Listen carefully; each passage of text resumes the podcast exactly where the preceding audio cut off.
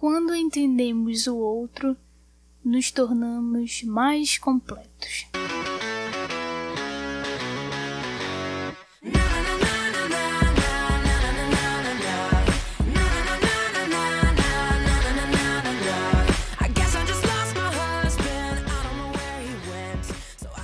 Guerreirinhos e guerreirinhas da quarentena. Parece que estamos com bastante tempo para conversar e ouvir podcast, não é mesmo? Então, vocês não vão se incomodar com o tamanho desse episódio aqui, né? E já que vocês não vão se preocupar, quem sou eu para ficar preocupada com o tempo? Sendo assim, eu vou sentar aqui e eu vou começar a descascar uns negócios que eu andei pensando, que eu andei me irritando, me revoltando até eu perder, tipo, assim, o fio da meada, entendeu? Eu vou ser obrigada a parar. E provavelmente eu acho que isso vai acontecer quando eu já estiver falando de futebol, de BBB, The Circle. Então, quando eu começar a viajar muito nesses assuntos, nós já vai estar tá sabendo aí que tá chegando no final. Então, hashtag vamos começar logo esse programa, hashtag me ajuda Ju, hashtag lava a mão e fica em casa. Circle enviar Novo episódio do podcast Me Ajuda Ju. Circle. Circle. Você está aí? Esse aqui já é, sei lá, o sétimo programa que eu tô gravando, sendo que os três primeiros foram uma sequência de programas pilotos sobre saúde.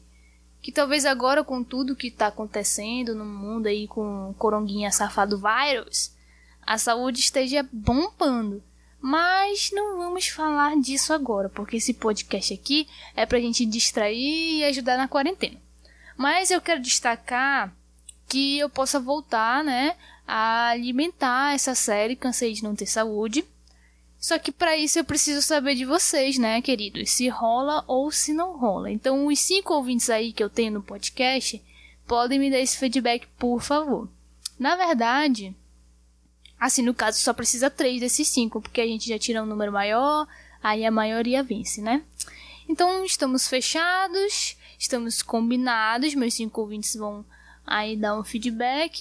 E agora vamos logo aí começar com essa brincadeira de Lego, a obra de arte de construir e desconstruir nós mesmos.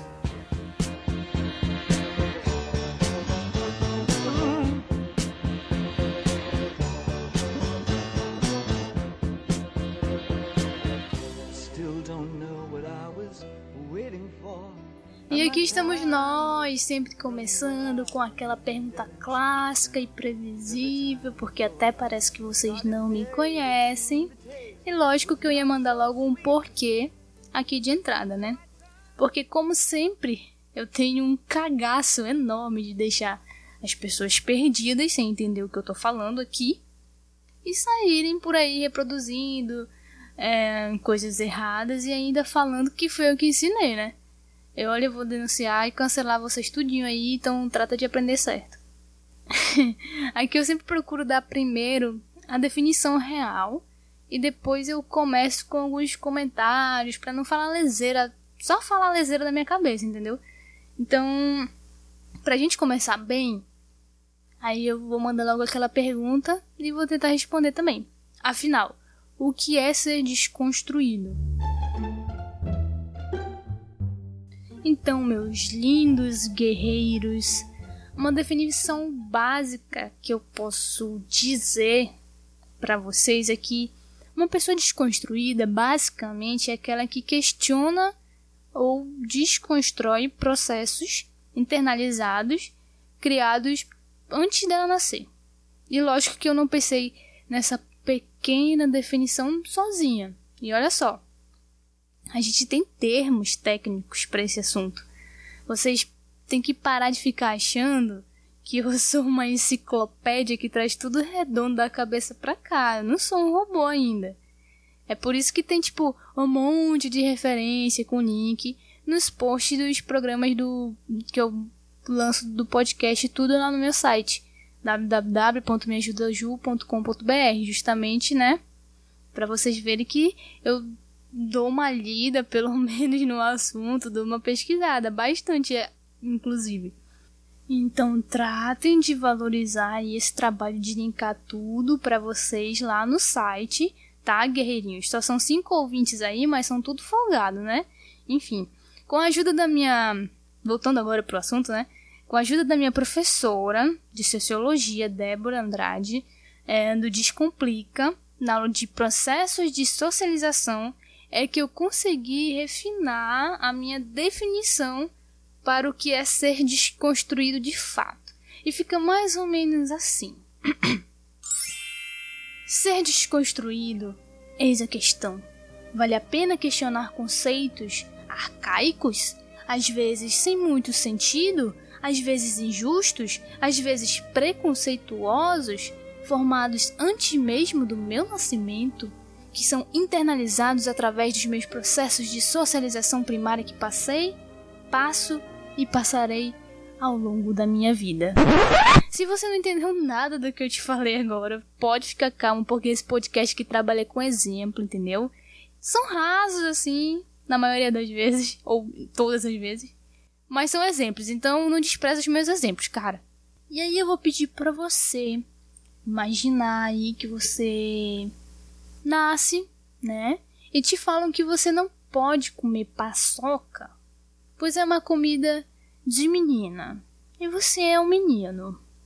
E toda vez que as pessoas se deparam com você comendo paçoca, você sofre ali olhares e até mesmo velhinhos idosos agressivos passam e derrubam paçoquita da sua mão para que você não coma, óbvio.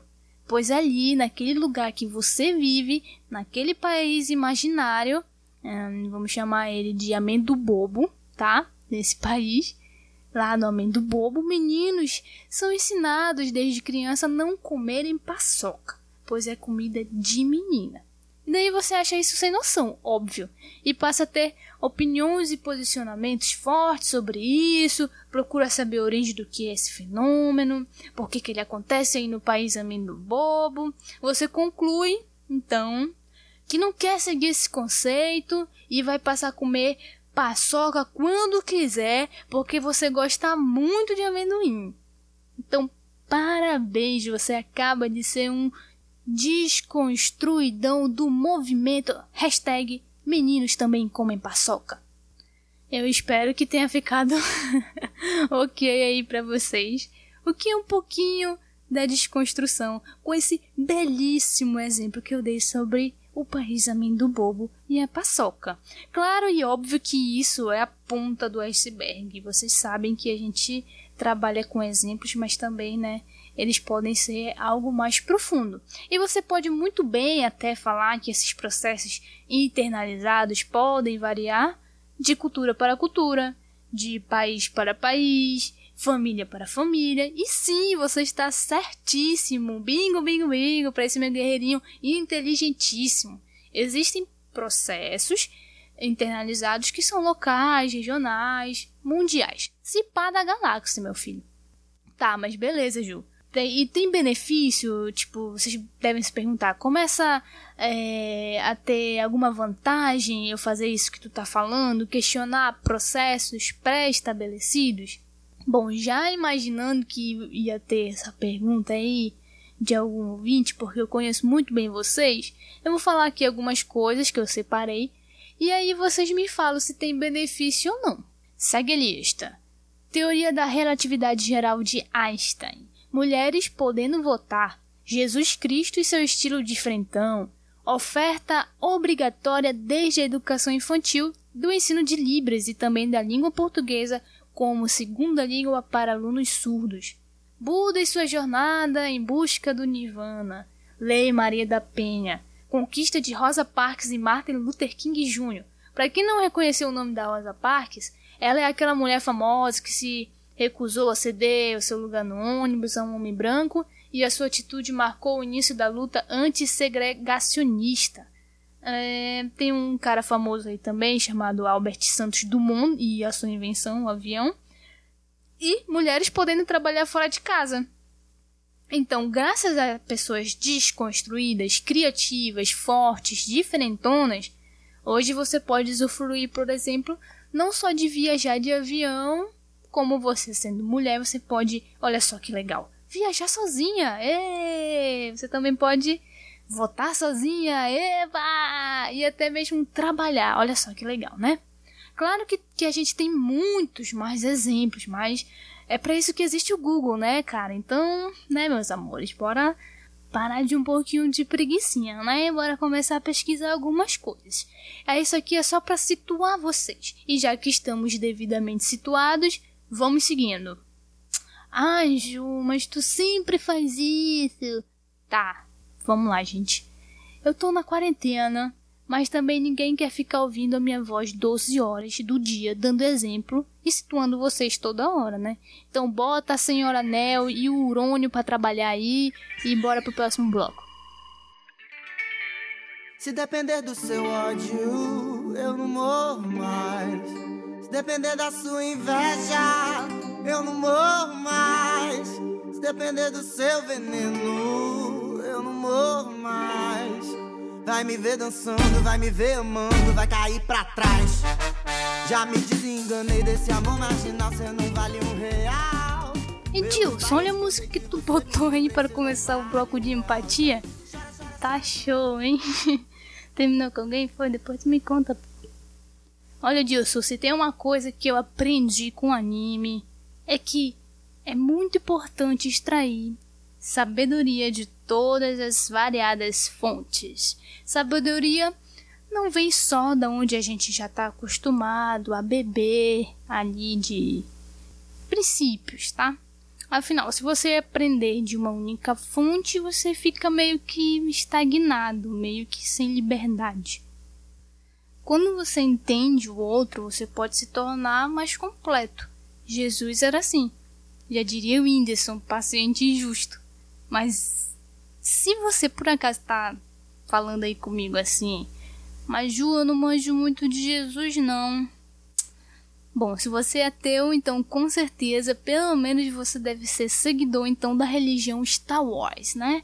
Então, sendo assim, o melhor exemplo para você é de que, se você é um pequeno e mini Jedi, como Luke Skywalker, e se limita a ficar somente aprendendo as sabedorias passadas pelo teu tio fazendeiro, você nunca terá a liberdade de se tornar um Jedi de verdade, que aprendeu coisas sobre lealdade ou sobre naves com um amigo chamado Chewbacca, ou nunca vai saber se livrar de perrengues da galáxia com maestria e coragem igual a um certo Han Solo, e provavelmente você nunca vai aprender mais sobre honra, determinação e o que é lutar por uma causa, como uma certa princesa chamada Leia e muito menos se tornaria um mestre Jedi se não fosse paciente e humilde o suficiente para ouvir um cara verde, pequeno e velho.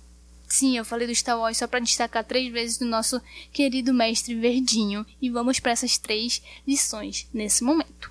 A primeira é: Guerra não faz grande ninguém. A segunda: um Jedi usa força para o conhecimento e defesa, nunca para o ataque. E eu destaco aqui que isso não é só sobre força física. É tipo, nunca use seu potencial para intencionalmente ferir ou atacar alguém. E a terceira frase é: muitas das verdades que temos dependem do nosso ponto de vista. E essa aqui eu vou destacar não só para a geração milênio, tá? Isso aqui é para refletir em todo mundo, de qualquer idade que vive principalmente no seu próprio mundo, que se acha cheio de verdades, o que é muito perigoso, porque se você está cheio de verdade, meu filho, o caminho vai ser longo. Então escuta bem esse mestre. Pontos de vista diferentes não fazem certo e errado. Tá, Jô, mas logo onde você quer chegar? Porque nem de Star Wars eu também gosto, cara. Eu não tô entendendo nada. Paciência você deve ter, meu jovem padawan. Eu nunca disse que esse podcast seria fácil. Mas como eu sou uma pessoa muito preocupada com os meus guerreirinhos, se eu tô ou não conseguindo situar vocês, eu vou deixar aqui uma dica, porque às vezes a gente só entende na teoria assim quando colocar na prática, né? Eu entendo.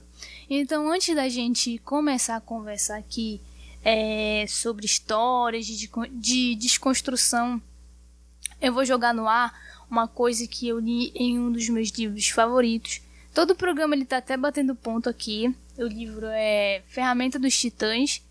E a dica que eu li lá, já faz muito tempo inclusive, é siga e observe os chatos. Aqueles que fazem perguntas difíceis, eles, se, eles te obrigam a crescer. Mas ó, não deixe eles saberem que te ajudam, porque afinal eles são chatos. Eu vou deixar um link na descrição aí falando quem foi que falou isso aqui no livro, porque eu não, não consegui anotar. Mas você deve pensar assim: ah, Ju, mas isso não é pra mim, né? Eu já tô em outro nível, já tô em outro patamar, eu já tenho as minhas certezas. Pra que, que eu vou ouvir gente chata? Cuidado, jovem padrão.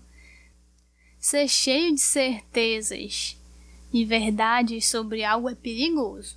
Então vai anotando aí. Se mais de três pessoas já conseguiram chegar em você para falar, pô, Joãozinho, isso aí que tu tá falando não é bem assim não, por causa disso e disso.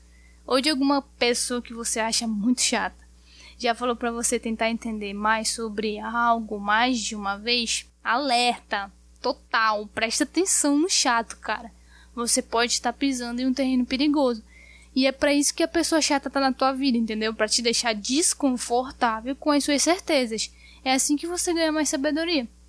Algumas pessoas passam é, na nossa vida para nos ensinar a não ser como elas, e outras para ser chata. Então seja sábio, esperto e tire proveito disso.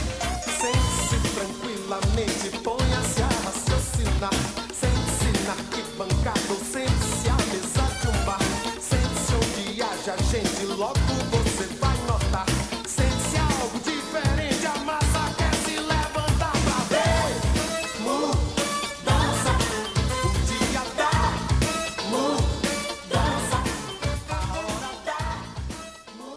Eu já falei para vocês que a minha criação envolveu muitas coisas que fogem da criação de outras crianças, principalmente meninas.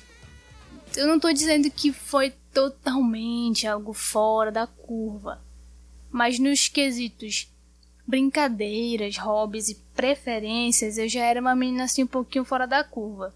E quando você é criança, tu meio que não percebe tratamento diferente a respeito disso. Mas você sempre se pega se questionando por que as pessoas querem te proibir de algo. Ou porque você sente que lá dentro de você tu tá recebendo olhares diferentes. E é aqui que você deve ter o estalo, meu amigo guerreirinho. Se você falar algo ou tem uma atitude e logo após essa ação você escuta um não, isso não pode, isso aí é coisa de Parabéns. Você já pode ligar o seu, o seu radar de tem coisa errada aqui. Porque esse negócio de querer dividir ações e falas em categoria de pessoas é, uma, é um grande norte para você perceber que esse caminho é turvo, injusto e muitas vezes incoerente. E nem vem achar que é através desse podcast que você conseguirá lidar com as lidar com as frustrações que é ter que lidar ou rever conceitos antigos. É, que não é só mais a sua família que cultiva desde lá sei quantos anos. Eu não vou poder te ajudar 100% nessa frustração, porque ela faz parte, entendeu?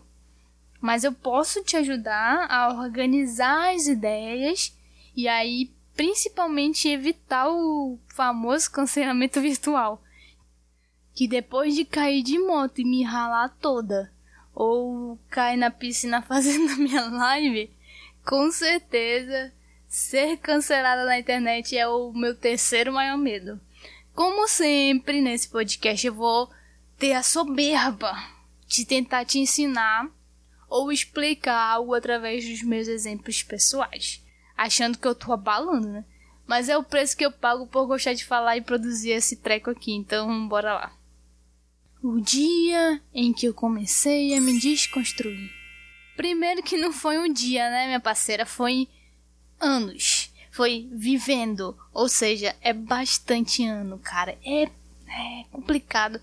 E é algo chato, não tem como eu mentir pra vocês. Eu não vou falar aqui pra vocês que é fácil, que é legal, que é gostosinho, a desconstrução, porque não é. E não é nada confortável. É preciso de coragem, porque você está saindo, é, querendo ou não, de uma, uma zona de conforto, sabe? Tá saindo de uma bolha em volta de você, criada por pessoas que você ama, criadas pela sua família, pelos seus pais, seus professores, etc. Por isso que não é para todo mundo. E cada um tem o seu tempo, ou às vezes esse tempo assim parece que não chega para alguns, né? Brincadeira. é, eu demorei um pouco para perceber também que nem é só de acertos que se vive desconstruído. Tem erros demais. Então, logo quando você começa a entrar nesse processo, tu leva muito soco, bicho, muito tapa, muito tapinha, muito tapão na cara. E é fogo, mas assim, tu chega sempre num ponto que vai doer na feridinha ali, e é a feridinha do privilégio. E aí eu, eu gosto de falar que tem dois lados da moeda da desconstrução. Um lado é desconstruir pensamentos que te fazem mal, e o outro é desconstruir pensamentos que te favorecem. Exemplo, né? Vamos para exemplos. É, deixa eu ver. Desconstruir pensamentos que te fazem mal. É tipo você, como mulher, ter pensamentos que você mesma tem e que te machucam e são reforçados a todo momento.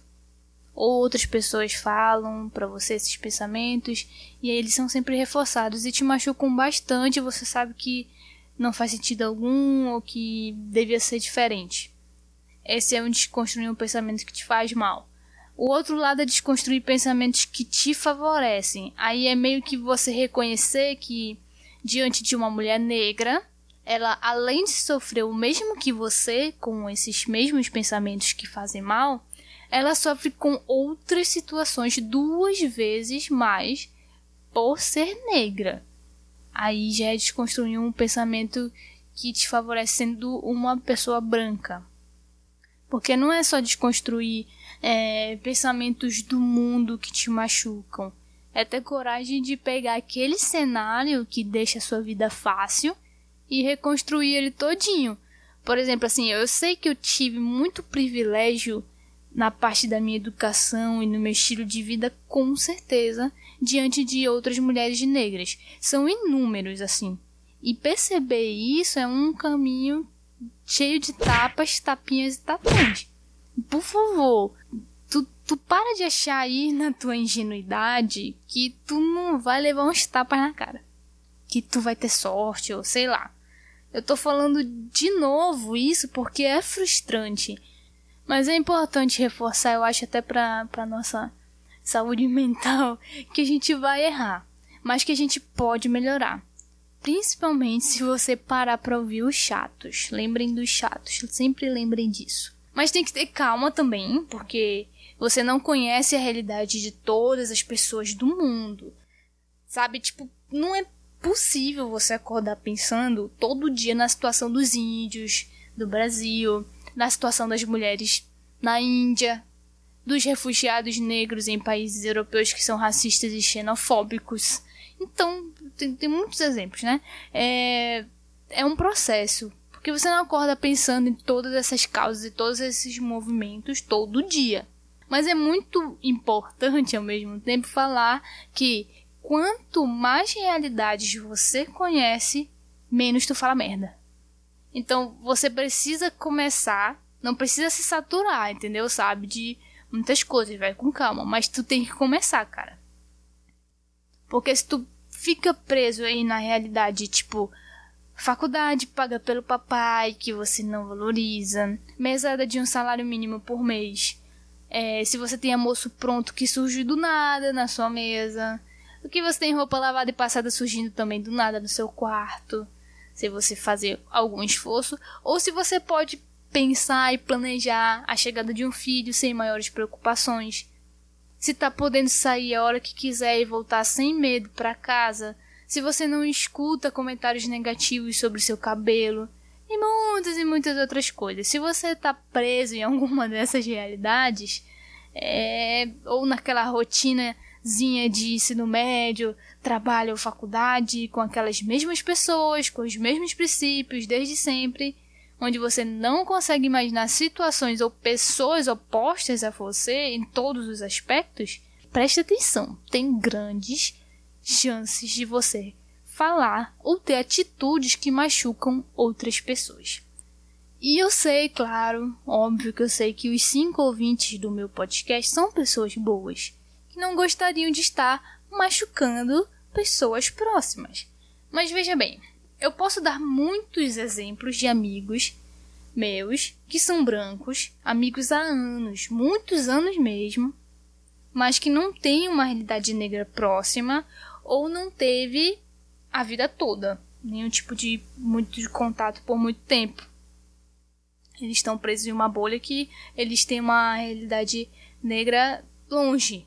E, e já falaram coisas para mim, eu perto, que foi praticamente uma facada no meu coração. E que a gente chora depois sozinha, sabe? É complicado.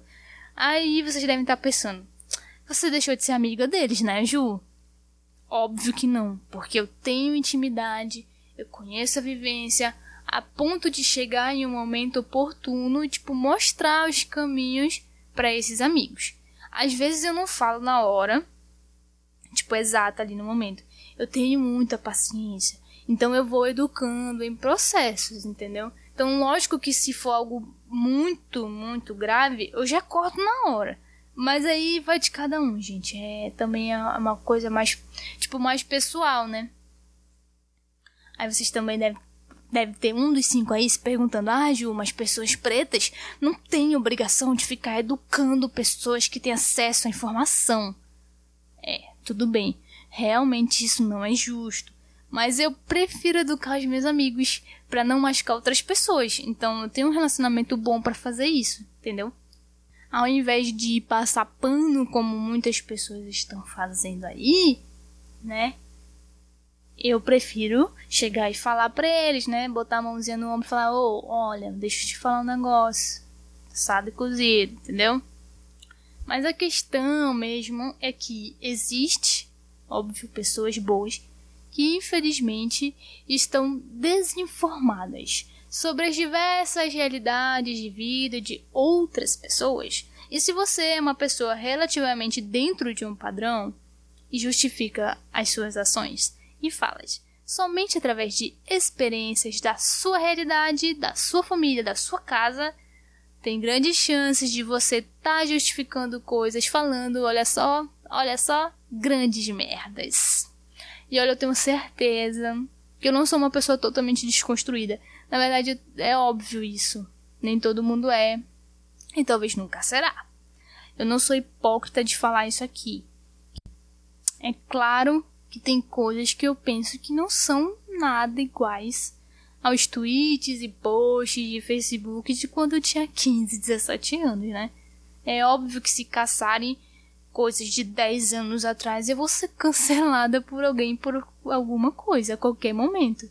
Inclusive, eu era bem difícil, assim, de escutar os outros. A minha mãe, então, mano, ela sofreu, tadinha. Porque assim, quando o adolescente rebelde sem causa entra na gente, meu, a mãe sofre, olha. Então eu lembro que o primeiro tabu que foi quebrado comigo, ele demorou aí uns três episódios de podcast, cada um com uma hora um, monte de leitura pela internet, debate na faculdade, episódios de séries de TV, para eu finalmente entender um pensamento, gente, um pensamento desco desconstruidão. E olha que ao longo desses oito anos eu já descobri, já, já descobri, já, já desconstruí e construí esse pensamento de novo mais de uma vez porque realmente não acaba. É sempre isso, desconstrução e construção, tipo Lego. e para quem ficou curioso aí agora para saber sobre qual é esse primeiro assunto aí que foi desconstruído, esse tabu quebrado comigo, foi sobre o aborto. Porque particularmente esse é um dos mais difíceis para mim.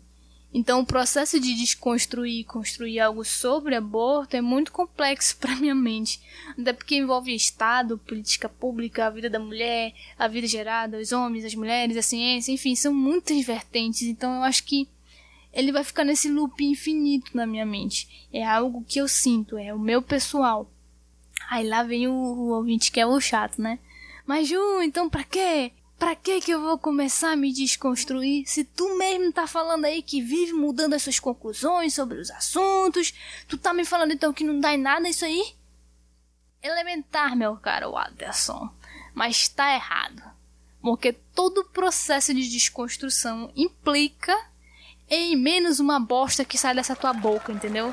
E principalmente machucando alguém próximo. Ou, enfim, machucando alguém no geral. A desconstrução ela te ensina a ter mais empatia, que é um poder genuíno e ajuda a gente a tomar melhores decisões. Eu vejo a vida melhor no futuro. Eu vejo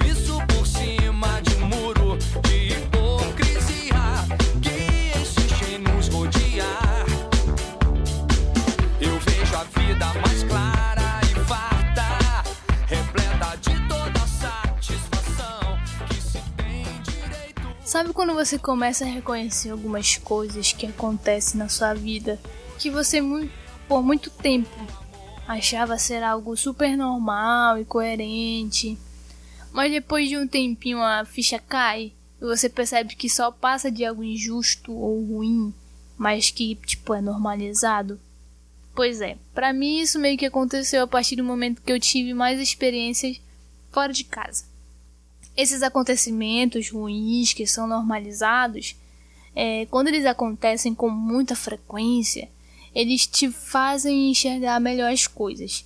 Então, a melhor forma de explicar o que eu estou querendo dizer aqui é que com o tempo você vai desconstruindo, por exemplo, a normalização que, no geral, as pessoas atribuem ao comportamento de homens em um bar, assim, esses bares de rua, sabe? Quando qualquer mulher passa na frente. Então vamos para mais um exemplo de Juliane Ribeiro. As meninas, ah, conforme vão envelhecendo e conforme elas passam mais vezes na frente desses bares, cada vez mais fica desconfortável. É, principalmente se elas estiverem sozinhas. Na verdade, a ação mais comum, ou pelo menos comigo era assim, é atravessar a rua e evitar passar na frente do bar de fato. É sempre passar um pouco mais longe. E tem várias fases para essa situação. E dependendo da personalidade da moça, de fato, essa situação pode resultar em diversas coisas. Por exemplo, se você tem 12 anos, é mais provável que você sinta medo de ver um homem de 40 anos mexendo com você. Agora, se tu já tem mais de 18 e é a famosa rebelde sem causa, é provável que você passe de cara fechada, assim, encarando esses homens com muita fúria nos olhos. Ou simplesmente ignore, se você é mais tímida. Agora, se você já é um pouco mais velha, é, é provável que. Ou, assim, uma pessoa mais velha ou uma pessoa mais nova, só que bem confiante, a gente já sabe que talvez, assim, role palavras de baixo calão aí pros rapazes, né? Vindo das mulheres. E claro que se você for uma mulher assim fora da curva, muito bem confiante, dona de si mesmo, que não se afeta e acha tipo ok isso, é tipo ah sou gostosa mesmo, você né tem uma autoestima muito alta, você realmente deve conseguir tirar graça da situação ou tirar isso de letra, não te incomode tanto. Mas antes de falar onde eu quero chegar com tudo isso, eu quero dizer que nenhuma dessas reações mulheres, como no exemplo que eu citei, estão erradas ou estão mais certas ou mais erradas que outras. Elas tratam-se de comportamentos individuais compartilhados por mulheres e onde cada uma reage da forma que lhe convém. O comportamento errado aqui tá no assédio que elas estão sofrendo, entendeu? E aí, guerreirinhas, é através desse exemplo que eu consigo explicar facilmente para vocês onde é que eu quero chegar, que é empatia. Porque se você é uma mulher que já passou por essa situação, eu consigo explicar facilmente é, o que é empatia. Que nada mais, nada menos é do que a capacidade de compreender o sentimento ou a reação de outra pessoa, imaginando-se nas mesmas circunstâncias. É tipo quando você lê uma notícia é, que alguma mulher largou o socão na boca de um homem que havia falado algumas baixarias quando ela estava comprando mais cervejas em um bar. E por mais que você não aprove a conduta de violência, você consegue compreender o sentimento ou a reação dela naquela situação. Você sabe o que ela deve ter sentido e se colocar no lugar dela, entendeu? Isso é empatia, quando você consegue se colocar e entender o sentimento ou a reação de outra pessoa. Agora vamos imaginar aqui que tem algum ouvinte que nunca passou por essa situação. Se você é um ouvinte que nunca passou por essa, por essa situação, tudo bem. Eu vou falar duas coisas para você. Primeira é, não é porque você nunca passou por uma situação que ela não exista. E segundo, tenta procurar na sua vivência algo parecido com essa situação e tenta entender que tipo de sentimento talvez as mulheres sentem quando isso acontece. Aí você tentando fazer isso, você já está exercendo e aí eu praticando a empatia. Aí agora vai vir o meu ouvinte macho, né? Ah, Ju, mas eu sou um homem, eu não consigo nem fazer o exercício que você tá falando e eu nunca passei por isso. Tá, tudo bem, vamos lá. Realmente, é, primeiro, não tem como eu tentar te ajudar, meu chapa, porque, como qualquer exemplo que envolva um homem, eu não vou conseguir porque eu não sou um homem. Então eu não vou conseguir te explicar nem exemplificar aqui. Porque qualquer coisa que eu fale pode ser invalidada facilmente por você. Pois eu não vivo a realidade de macho e nem as inseguranças de vocês. Não tem como eu realmente te ajudar nisso, entende? Mas, né? Se mesmo assim você quer me ver tentando e falhando, já vou logo adiantando eu não vou negar o pedido de ouvinte, gente. Então eu posso pedir então para você aí fazer esse exercício aqui, ó. Imagina, por exemplo, você, homem, muito belo, passando na frente de um bar cheio de homens também. Talvez interessados por homens como você. Mas eles têm o dobro da tua idade ou mais. E são o dobro do seu tamanho ou mais. E de repente ao passar, tu escuta assobios, frases como que bundinha sensacional, que coisinha gostosa, e lá em casa, senta no colo do papai, ah, se eu te pego, bom. Enfim, se você acha que se sentiria no mínimo incomodado ouvindo isso ou com essa situação, você tá perto aí um pouquinho de sentir é, o nojo, não diria nojo, o medo também que as meninas sentem quando passam por essa situação.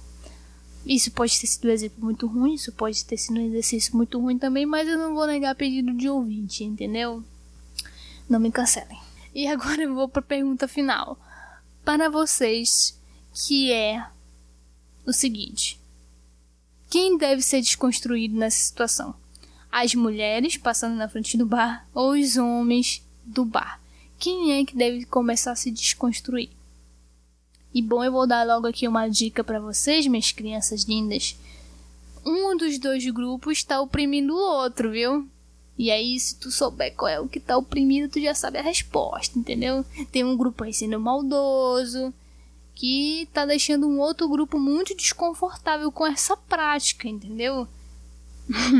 Sendo sincero, é um absurdo, mano, ter que pensar aqui que as mulheres que tenham que procurar o que entender nessas atitudes. Porque é algo que machuca, é óbvio que os homens precisam rever essas atitudes nessas situações, entendeu? Não tem ninguém burro aqui o suficiente para não entender que eles precisam desconstruir isso.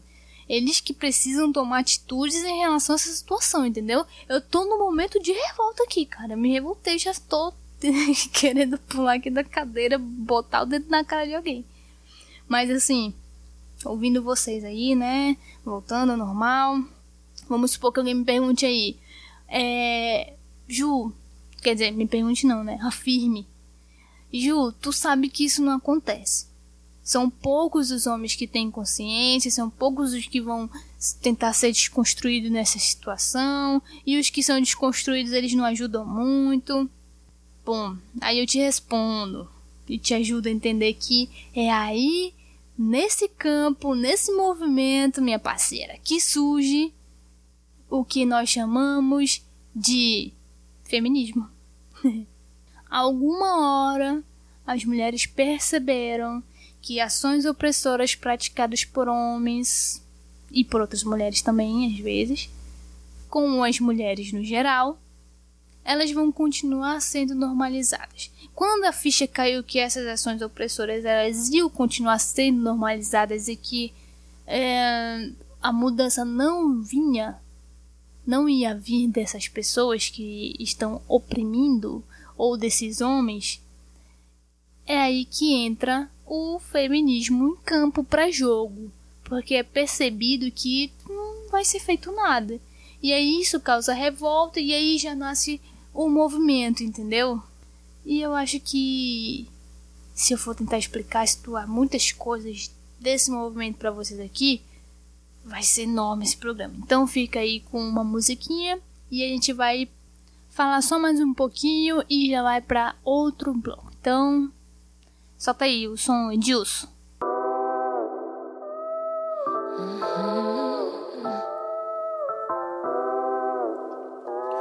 Já me perdi, tentando me encontrar. Já foi embora, querendo nem voltar. Penso duas vezes antes de falar.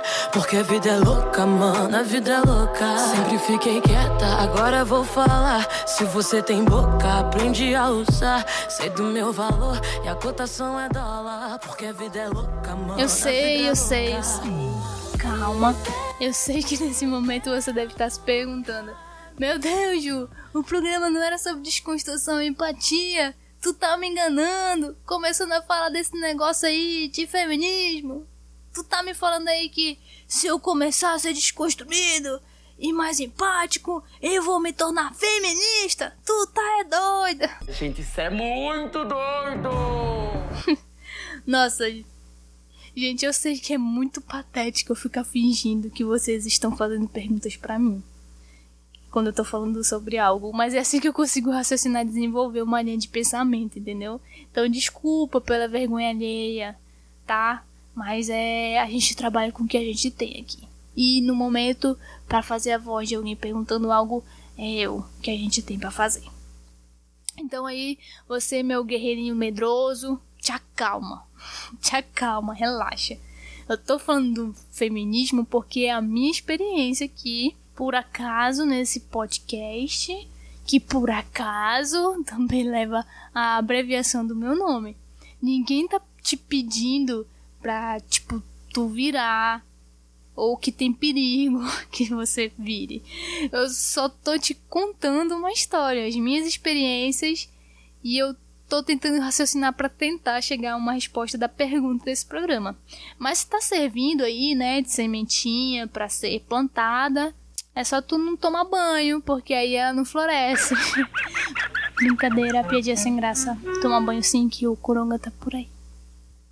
Bom, agora eu acho que eu já tenho a autorização dos meus queridos ouvintes homens para falar sobre o feminismo, sem perigo deles se contaminarem ou serem convertidos. Então eu vou responder para vocês quando eu comecei a pesquisar real, de fato, sobre o feminismo. E fica calmo, já tá acabando a parte, tá?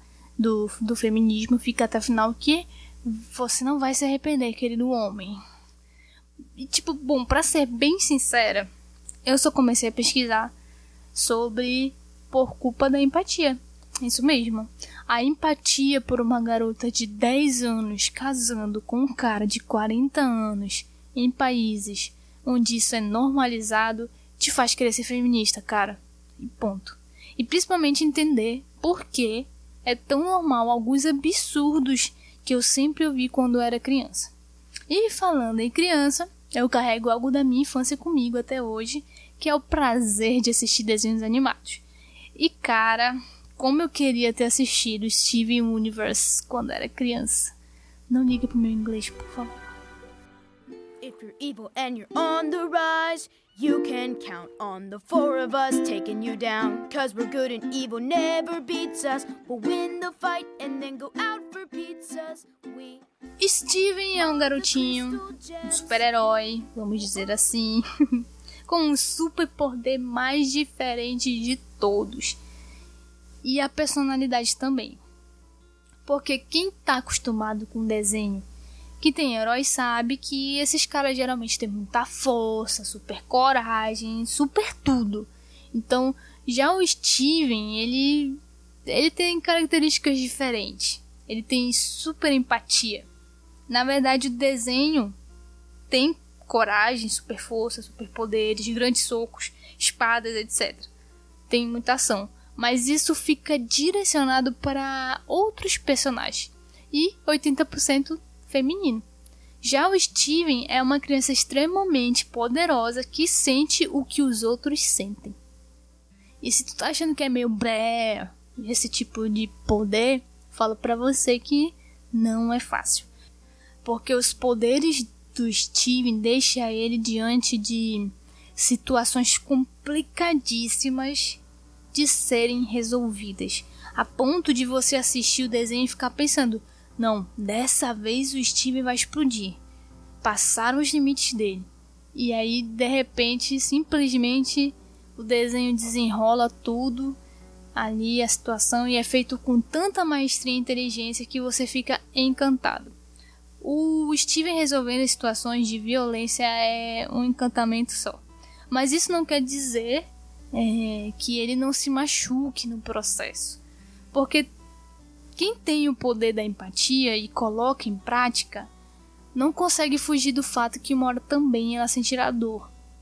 E assim como você, ouvindo esse podcast uma hora, deve ter pensado lá no início, depois de algumas falas minhas. Nossa, eu acho que a Ju tá querendo chegar no assunto do feminismo, hein? Bom, você também sente isso assistindo Steven, só que de uma forma menos clara e literal. Você vai assistindo o desenho e aí algumas situações você vai sentindo que ele tá falando algo mais para você, sabe? Por exemplo, a maioria das mulheres, na verdade acho que todas, tem qualidades que geralmente são aplicadas a homens. Então, tipo, força e coragem, é... uma das personagens, exemplo, a Connie, ela usa uma espada e ela é muito ágil e determinada, enquanto o Steven usa um escudo e um escudo rosa, inclusive, e tem o poder da empatia. Então é aqui que a gente percebe no desenho que ele quer passar pra gente que qualidades da Connie não torna ela menos feminina. E o escudo rosa e o poder de empatia do Steven não torna ele menos masculino. Pelo simples fato dessas qualidades não possuírem gênero. E quem me ajudou a perceber melhor isso né, no desenho, foi o canal no YouTube que também bate cartão aqui no podcast sempre. Eu já deixei o link do vídeo completo no post no meu site. E a parada é eles me ajudam a entender muita coisa, além de que esse vídeo é muito bom, muito bom, é muito bom para ajudar a gente a entender sobre a empatia, que é um tipo de sensibilidade e que infelizmente é mais comum que seja atribuída às meninas. E talvez seja por isso que você aí, meu cabrão, possua um medinho da empatia. Um medo do feminismo, um medo da desconstrução. O que infelizmente deixa vocês aí, homens, mais fracos e talvez incompletos. Sorry. Afinal, como eu falei para vocês aqui lá no início do programa, é, basicamente, empatia é entender o outro. E como eu falei também mais lá no início ainda do podcast, a primeira frase, sendo mais específica, quando entendemos o outro, nos tornamos mais completos. E eu vou repetir. Começar a se desconstruir requer coragem, cara, porque dói. Então, seja corajoso e só vai, meu parceiro. É isso aí. O que é a porra da metamorfose ambulante? Esse problema é o que me falta para eu compreender o que eu não compreendo. Next!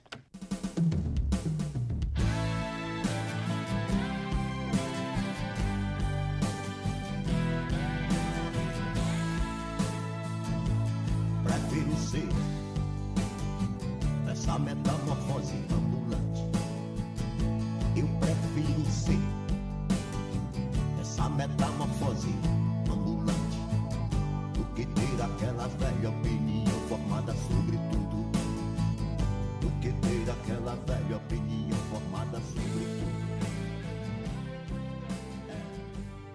Mas sabe que tem coisas que me dói muito ainda, né? Eu tô sempre falando aqui das coisas que me revoltam, que me causam dor.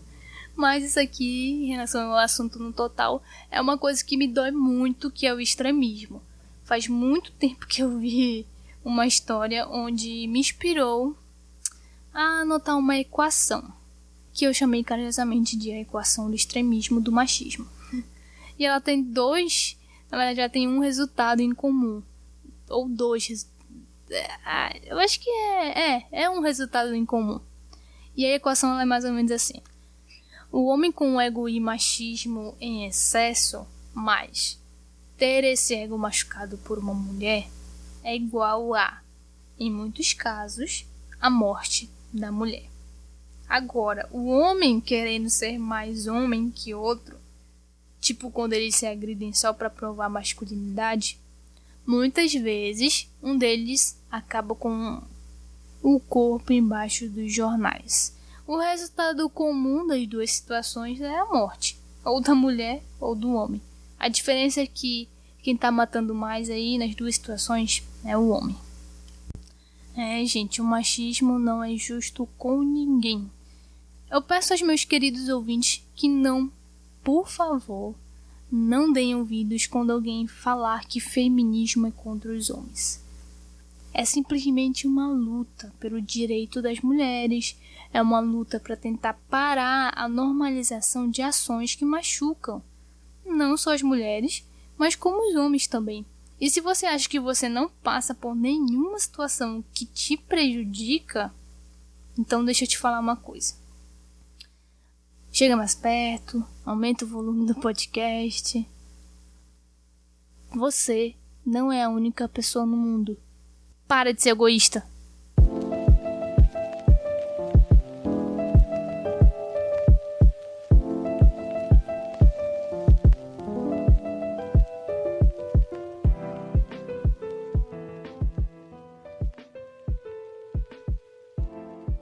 Bom, depois de muita coisa dita, e aí? Desconstrução e empatia faz sentido, Ju? Bom, eu acredito que a melhor resposta que encontrei foi em um livro. Deixa eu pegar ele aqui. Espia só. O que eu vou ler aqui neste livro, belíssimo. A verdade é que não há nada de digno em ser superior a outra pessoa. A única nobreza genuína é ser superior a seu antigo eu. Whitney M. Young Jr. Tem mais aqui, tem mais uma frase. Não conheço nenhum fato mais animador do que a incontestável capacidade do homem de elevar sua vida pelo esforço consciente. Henry David Thoreau. Então, tem mais aqui também que eu separei. Só se progride quando há mudanças. Mas não se pode esquecer que nem toda mudança significa progresso, embora todo progresso exige mudança. Quem costuma dizer que cachorro velho não aprende truque novo está usando uma desculpa maravilhosa para não assumir as responsabilidades pela própria vida. Por mais difícil e desagradável que possa ser a mudança, os seres humanos podem e o fazem com frequência crescer e mudar para melhor. A boa notícia é que isso pode transformar em um comportamento adquirido uma segunda natureza. A partir daqui, o livro já vai pontuando os passos para mudança e crescimento pessoal. O nome desse livro é os princípios de liderança de um monge e o executivo. Isso mesmo. Olha aí o plot twist do podcast, um livro de autoajuda ajudando a gente na nossa reflexão. Até que não dá para atacar tanta pedra assim nos livros de autoajuda, né? Tem uns que são muito bons.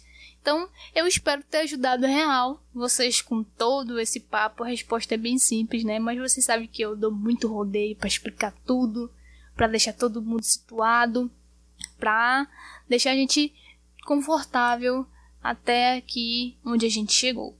Mas eu preciso avisar vocês que real, a partir de agora, é só ladeira abaixo, meu parceiro. Aqui vai começar umas perguntas que não tem resposta, é tiroteio de cancelamento, é fogo no parquinho. A partir daqui, você se responsabiliza, viu? Se vai ficar ou não. Joga, menino!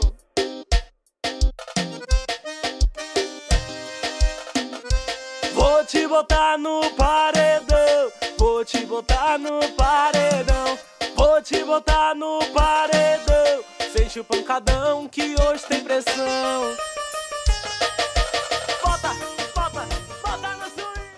Existem diversos questionamentos no BBB que eu me faço, mas que eu não tenho resposta. Eu vou até ficar um pouco mais confortável aqui, porque agora né, é um momento mais de desconst...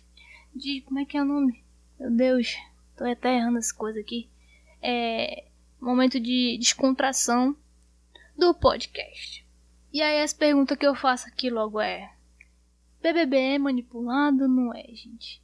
Como é que o pessoal se depila ali naquela casa, principalmente as mulheres?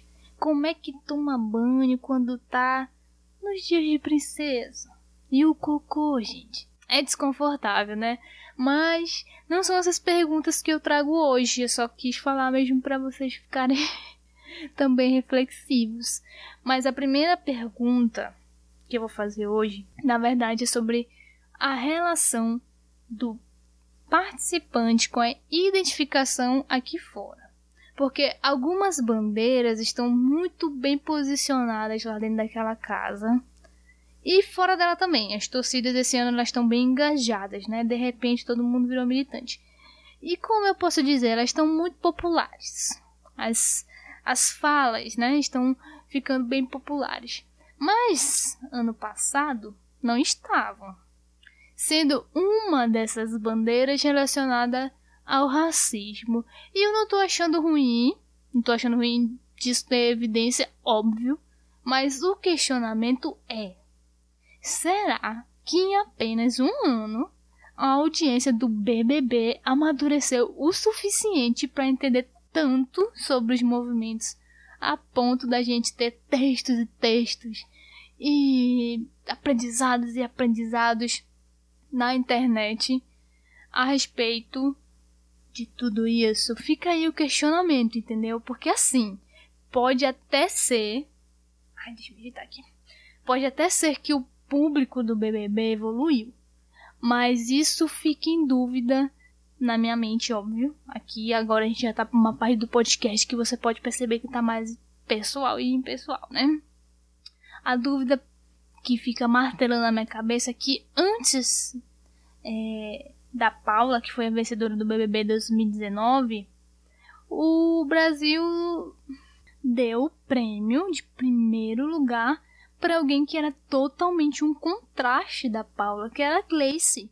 E olha só, antes da Grace, outro contraste, que foi a Emily.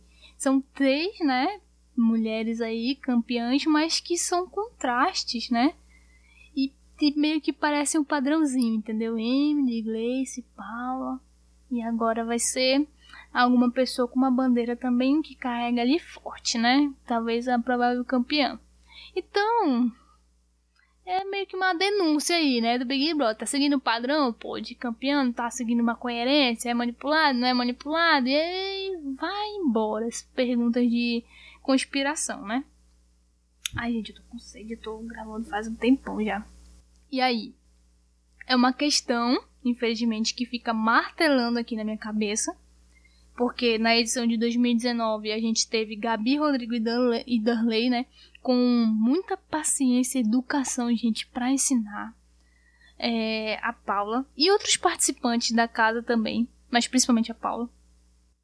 Só que ela optava por não ouvir e, tipo, ela continuava debochando deles por trás. Bem horrível. Isso refletia pouco aqui fora, se via pouco é, os bafafá, assim, das pessoas pela situação, entendeu? Então, se tivesse, por exemplo, refletido da forma que tá se refletindo nessa edição, nossa, o cancelamento da Paula era certo, mano. Se fosse BBB 2020, sério, a Paula tava cancelada fácil. E pelo menos um dos três negros daquela edição estariam na final de 2019, se fosse como tá sendo o BBB 2020. E, tipo, não é só sobre é, racismo, entendeu? Ela falou muita coisa ruim também sobre outras coisas e bem pesadas sobre outros assuntos. Então é só dar uma pesquisada aí que vocês acham os vídeos dela falando coisas, né? Enfim, vendo esses vídeos, você já fica tipo, nossa, se a Paula tivesse no BBB 2020, era capaz dela sair pra Ive no paredão. De tão assim, né? O contraste que era 2019 e 2020 no BBB. Mas toda essa complexidade aí, eu sou incapaz de responder. Desculpa, gente, eu sou incapaz de responder e nem vou me atrever a responder vocês isso. Eu só consigo ficar me perguntando se faz sentido ou não. E aí eu deixo já na mão de quem quer fazer um estudo antropológico do Big Brother, porque eu acho que faz mais sentido a pessoa conseguir chegar nessa resposta. E aí eu fiquei pensando bastante, né, sobre essas questões e a única questão realmente que eu consegui, que eu posso dizer para vocês que eu consegui ver em comum em todas as edições do BBB, é os laços construídos, principalmente no início. Os laços entre o participante e a torcida aqui fora. A famosa identificação. E é ela que cria ali no início do programa a fanbase das torcidas, entendeu? E eles assumem a posição de criar vantagens para esses participantes aqui fora. São os defensores capazes de tudo. Por exemplo, até tirar fala de contexto, editar um vídeo para queimar a pessoa, para proteger o seu amado, entendeu? E tipo queimar a pessoa que é perigosa para ela. E depois vai entrando junto aí dessa torcida, óbvio, porque eles ficam em evidência vai entrando as outras pessoas que vão torcendo ao passar do programa, né? São mais parciais, eles vão escolhendo seus favoritos a partir de ações desses participantes lá dentro. E aí entra uma parada que eu. Veja bem, gente, minha opinião, essa parte do. Na verdade, o programa todo é a minha opinião, né? Mas aqui tá mais é, descarado. Que é, algumas torcidas estão usando os movimentos, as bandeiras, pra, tipo, sair cancelando Deus e o mundo, entendeu? Porque, sinceramente, assim, é, sendo bem, não sei, equivocado, não sei, não sei. É, é o que eu penso, é o que eu sinto. Se nós pretos tivéssemos todo esse apoio que o pessoal tá dando, é, ou falando, ou aprendendo em relação a tudo isso agora no BBB 2020, a gente já tava, nossa, muito bem, obrigada racismo que é praticamente né, resolvido no Brasil. Então eu fico me questionando, né? Onde é que tava tudo isso? Aí isso tudo só me faz, tipo, pensar no seguinte. Vocês estão percebendo que quanto mais a gente reflete, mais aumenta a, a bola de neve, né? Com muitas possibilidades de causa e efeito. Pois bem, o BBB parece ser isso, né? Bem complexo. Mas voltando. Isso tudo me fez pensar na identificação do branco com o preto, que é uma parada assim mais profunda e dá até um outro programa fácil aqui do podcast. Então me desculpe se ficar muito raso que eu vou começar a falar. Para quem tá chegando nesse rolê agora, mas não sabe, é que existem muitas formas de ser negro. Há aqueles que se identificam com estruturas de poder e que querem realizar mudanças grandes nessa área.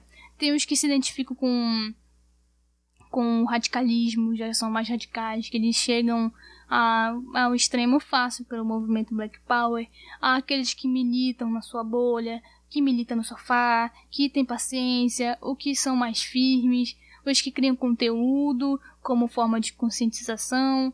Pretos têm divergências políticas, gente. Tem de direita, tem de esquerda e variados tons de pele. Mas tem algo muito importante nas diversas formas de ser uma pessoa preta. É, não estamos aqui para agradar. Isso é muito importante que eu vou falar agora. E é entra mais um ponto aqui mais crítico que me incomoda muito sobre BBB e é talvez assim algo que a gente já não tenha percebido em outras edições, mas se a gente rever alguns vídeos a gente consegue perceber, né, alguns participantes sofrendo isso, mas assim, conforme eu fui me desconstruindo, óbvio, né, com o passar do tempo, ficou mais fácil de perceber essas situações. Não tô falando que é a resposta pro que tá acontecendo, mas é alguma coisa que, tipo, fica matutando na minha cabeça. Existe uma questão de que quando uma pessoa preta não mostra agressividade, não se alinha a discursos radicais e evita situações problemáticas, essas pessoas pretas são acolhidas entre os brancos porque não oferecem perigo. Tipo, são pessoas tranquilas, são legais ou engraçadas, não causam desconforto, não são radicais. É muito fácil a gente identificar isso no dia a dia no BBB, nos programas, nos dias que se passaram nesses três meses. Até o meu babu, eles foram considerados agressivos demais quando levantaram a voz, por exemplo. Principalmente nas discussões da Thelma e no jeito que o babu levou a convivência lá dentro da casa no início do programa. É tipo assim, ah, Ju, tu até pode falar de racismo, mas só se falar de um jeito calmo e com bom humor. Entendeu, gente?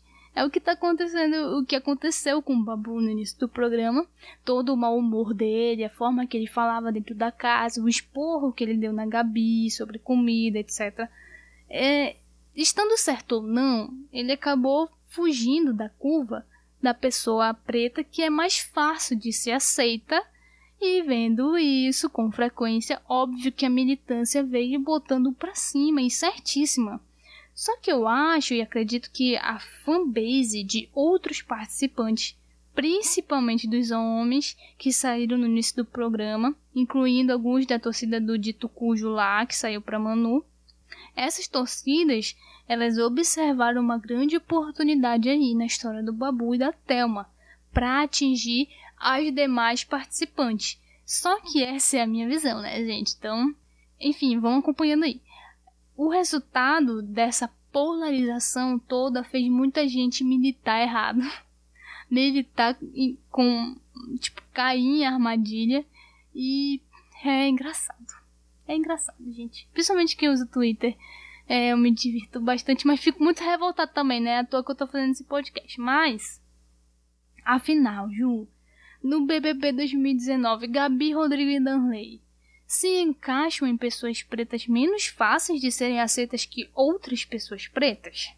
E por que eu pergunto isso? Eu pergunto isso porque essa identificação toda aqui fora, pela causa deles, é, não foi a mesma, não foi com a mesma intensidade. E são as mesmas causas. E eu realmente não acredito que o Brasil todo, ou todo o público do Big Brother tenha mudado e amadurecido em um ano. Entendeu? A ponto de estar tá assim, né? Dessa forma. Aí, mano, vem mais pergunta. E tu me pergunta, por exemplo, será que eles eram muito mais fáceis de serem aceitos?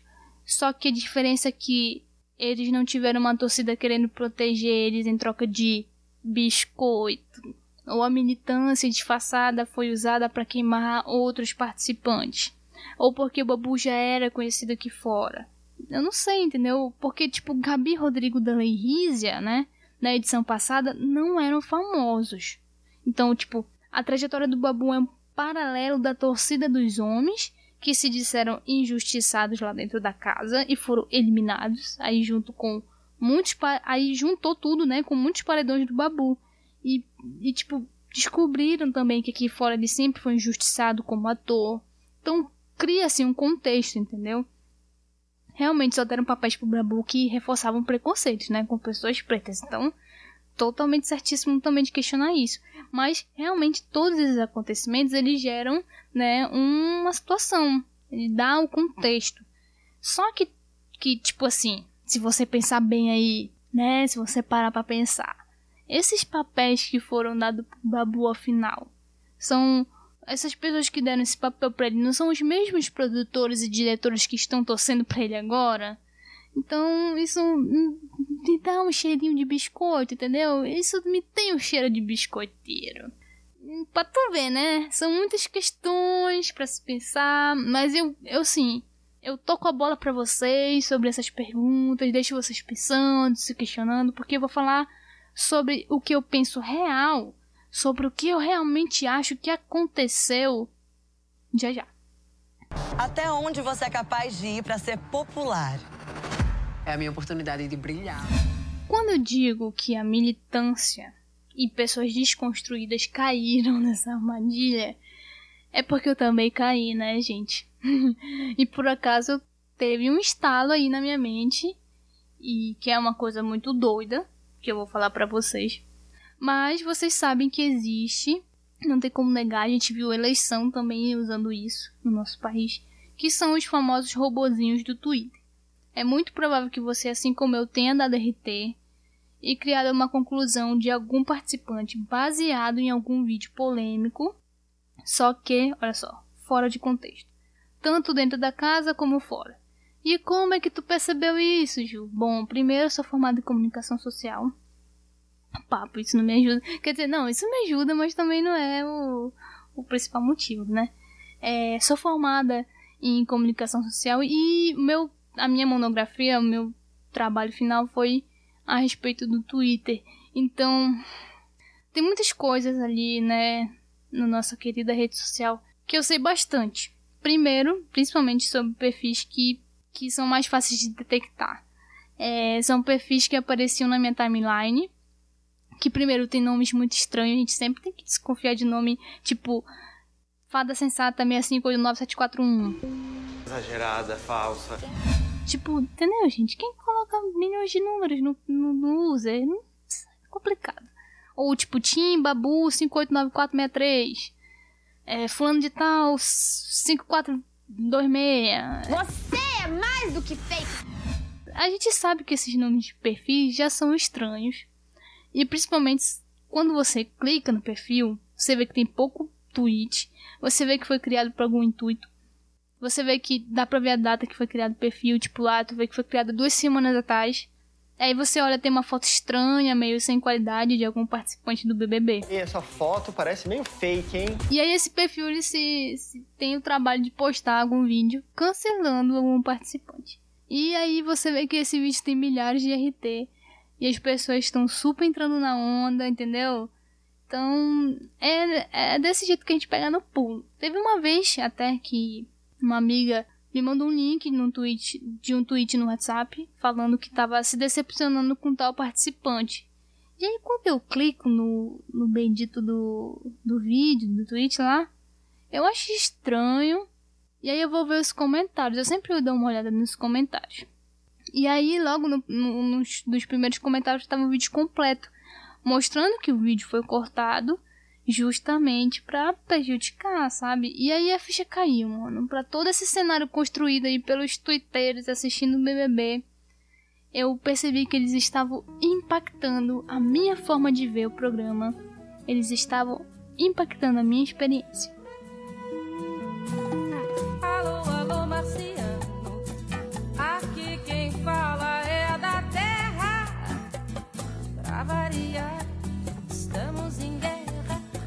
Não me imagina a loucura. O ser humano tá na maior fissura, tá cada vez mais down no high society. Eu já até cheguei a twittar, inclusive, que os participantes do BBB 2020 são muito bons, são ótimos participantes, o elenco ficou muito bom. O que estragou foi a torcida. A relação criada entre nós como apreciadores e eles como obra perdeu espaço por causa desses perfis de robô e fake sendo utilizados de forma que eu falei antes.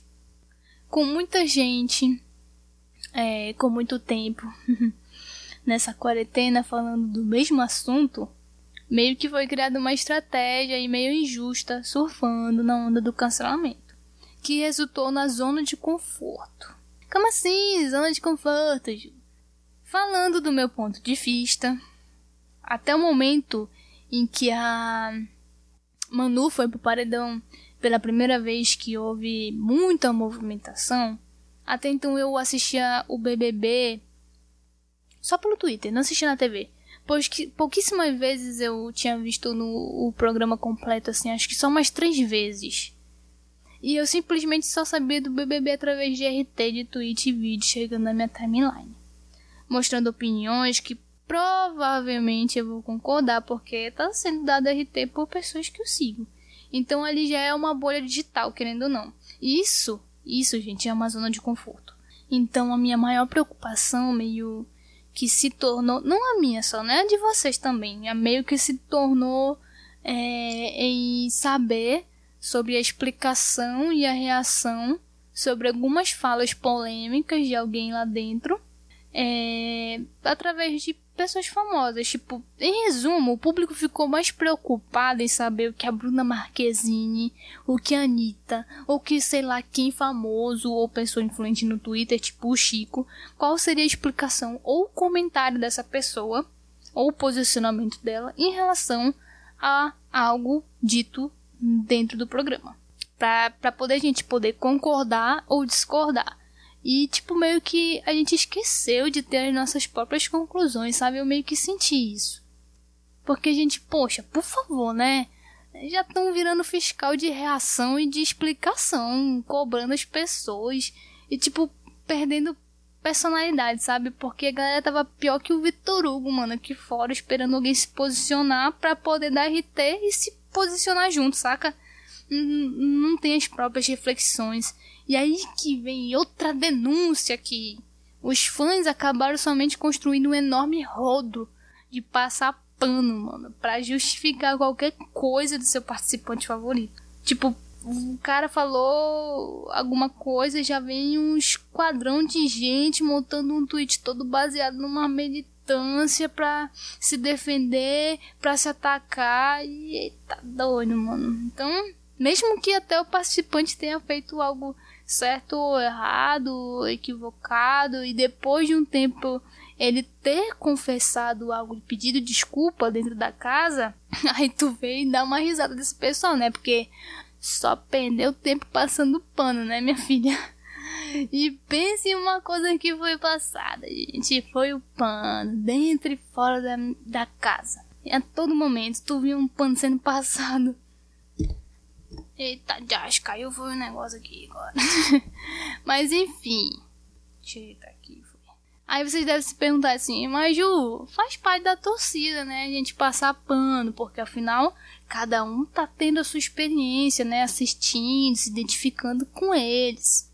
Bom, deveria estar tá tendo a sua própria experiência, né? A questão é passar pano para sujeito que possui todos os tipos de privilégio de classe, gênero e raça que já saiu do programa sem pedir desculpa, nitidamente não entendeu o motivo da saída do, de ter sido eliminado do paredão e continua atacando e fazendo o mesmo aqui fora. Aí, mano, não tem pano que aguente, meu parceiro, porque pessoas que são fãs desses sujeitos precisam é construir pontes para ajudar eles a serem pessoas mais completas. E eu não tô passando pano aqui pras moças também que saíram, viu? Porque as, é, é, é, na verdade são acaba sendo situações diferentes, mas pelo menos elas tiveram uh, ali a consciência de pedir desculpa, né?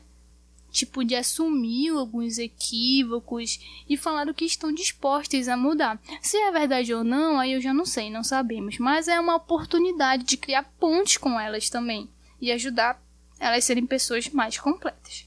Olha aí, gente, tá vendo como é, esse BBB tem tudo a ver com o nosso programa de hoje? Olha aí, ó. e um ponto que também a gente não pode negar, além de que este esta parte do BBB tem tudo a ver com o programa, é que aqui fora também houve um massacre enorme contra participantes mulheres, depois que alguns participantes saíram lá de dentro por condutas machistas. E aí, mano, começou, vamos chamar assim, de caça às fadas.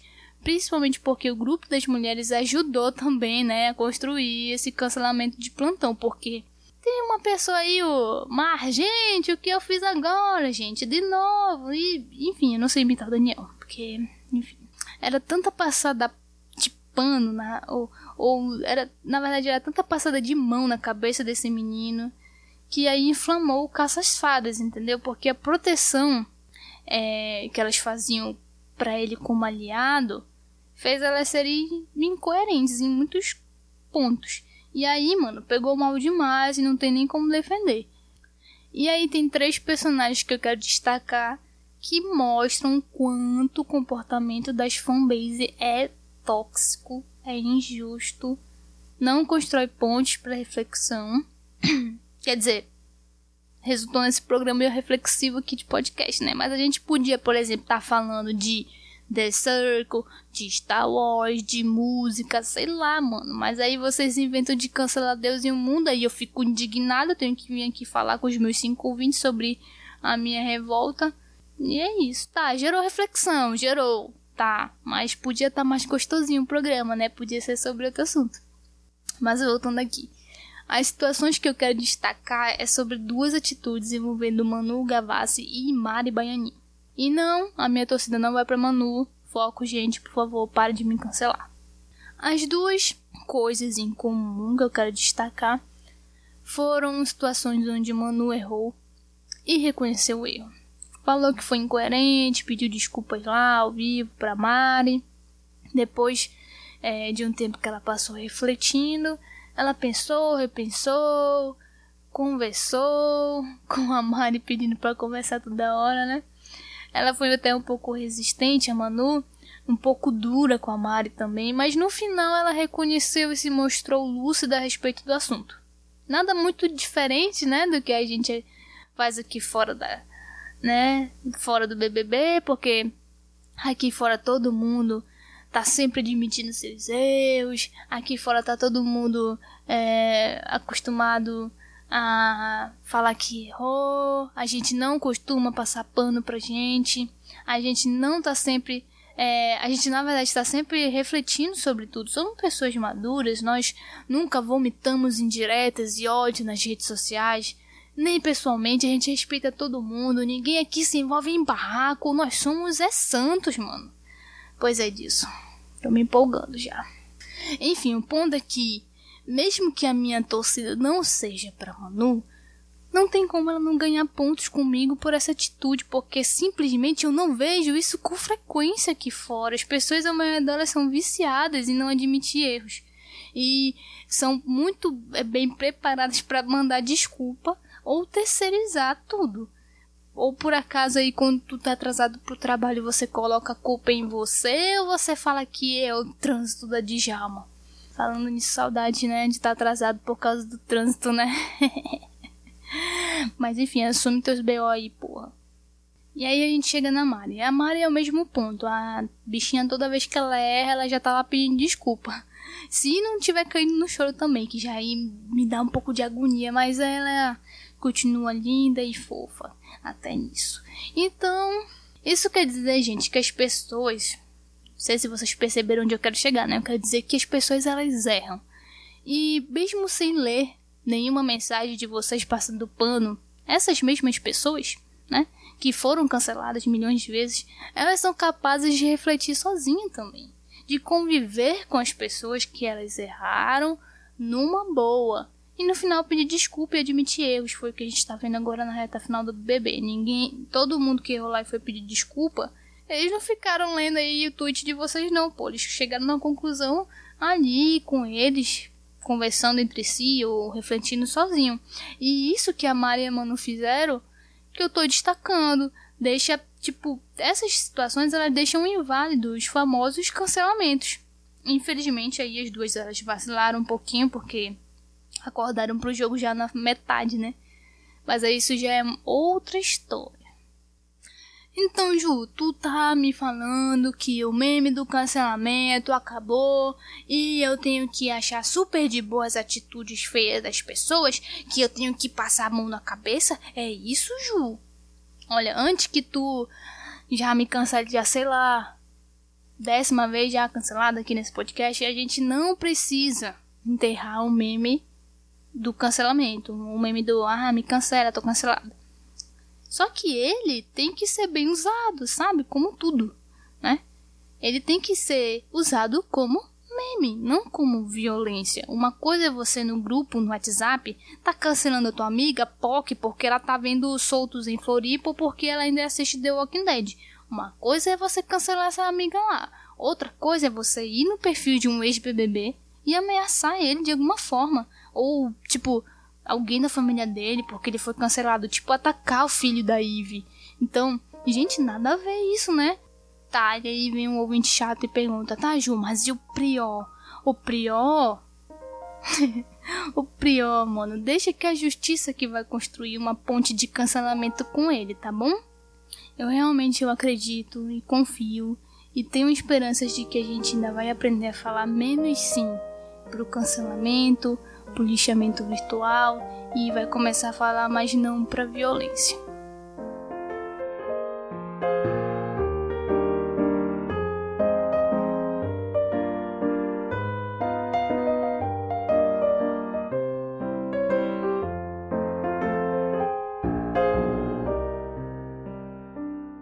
Cancelar é muito mais fácil do que ter empatia. Empatia é um superpoder, mano, praticamente. De tão difícil que é ter empatia por pessoas que têm atitudes que você não tolera. E tudo bem você não tolerar. A vida é tua, pô, eu, hein? Você tem a sua opinião. Você pode até ser burra, se tu quiser.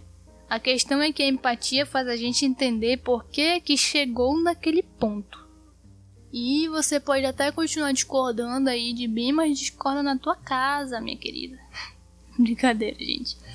Você pode discordar, mas importante não é levar para violência. Tem uma filosofia, inclusive, chamada não violência. Isso mesmo, minha filha. Resumindo, ela diz que você, assim, pode se dar bem, tá tranquilinha, ser feliz, cheia de brilho, sem precisar praticar. Olha aí, a violência. É óbvio que cada um faz as suas escolhas. Eu não tô dizendo que se alguém vier para cima de mim tentando fazer o mal, eu não vou me proteger. Mas a prática da não violência, ela tá nisso onde você pode escolher não ser violento, quando você tem a escolha de não ser violento. Então Gandhi fala que o que é bom para mim é bom para o outro. Afinal, somos pessoas que nos desejamos o próprio bem, correto?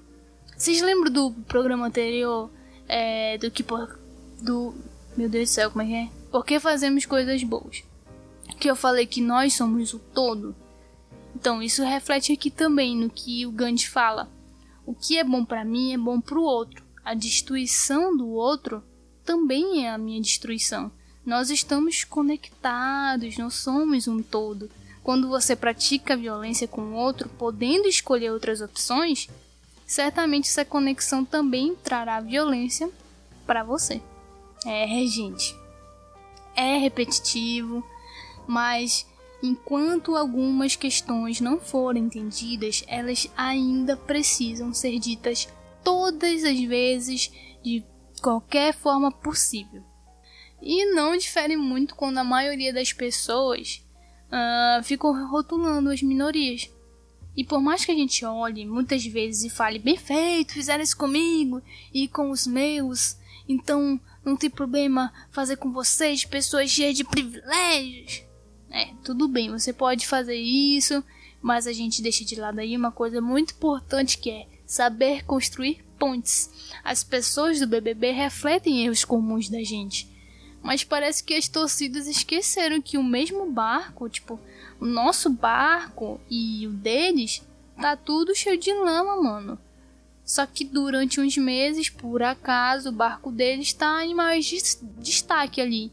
E a gente se vê apontando o dedo para eles, só que a gente tá com o dedo sujo de lama também. Sujo de erro, tudo sujo, tamo até o cu de sujeira, minha parceira. Aí você deve estar me perguntando agora: Poxa, Ju, mas se eu não for seletiva, como é que eu vou escolher alguém para torcer? Afinal, se for desse jeito, com muita empatia, eu não consigo escolher um favorito. É, guerreirinhos, vocês estão manjando de fazer pergunta boa, olha. Mas assim, vocês estão com uma pessoa que gosta de responder perguntas boas. Então, olha só o que eu vou falar para vocês. Vocês podem escolher a torcida que vocês quiserem, meu parceiro. Você pode até torcer pro Adbala. Fica à vontade. A graça do jogo é você se identificar com alguém que, né, te emocione, sei lá, de alguma forma. Pode ser um Chernobyl, pode ser alguma fada, alguma influencer gata. Fique livre para escolher.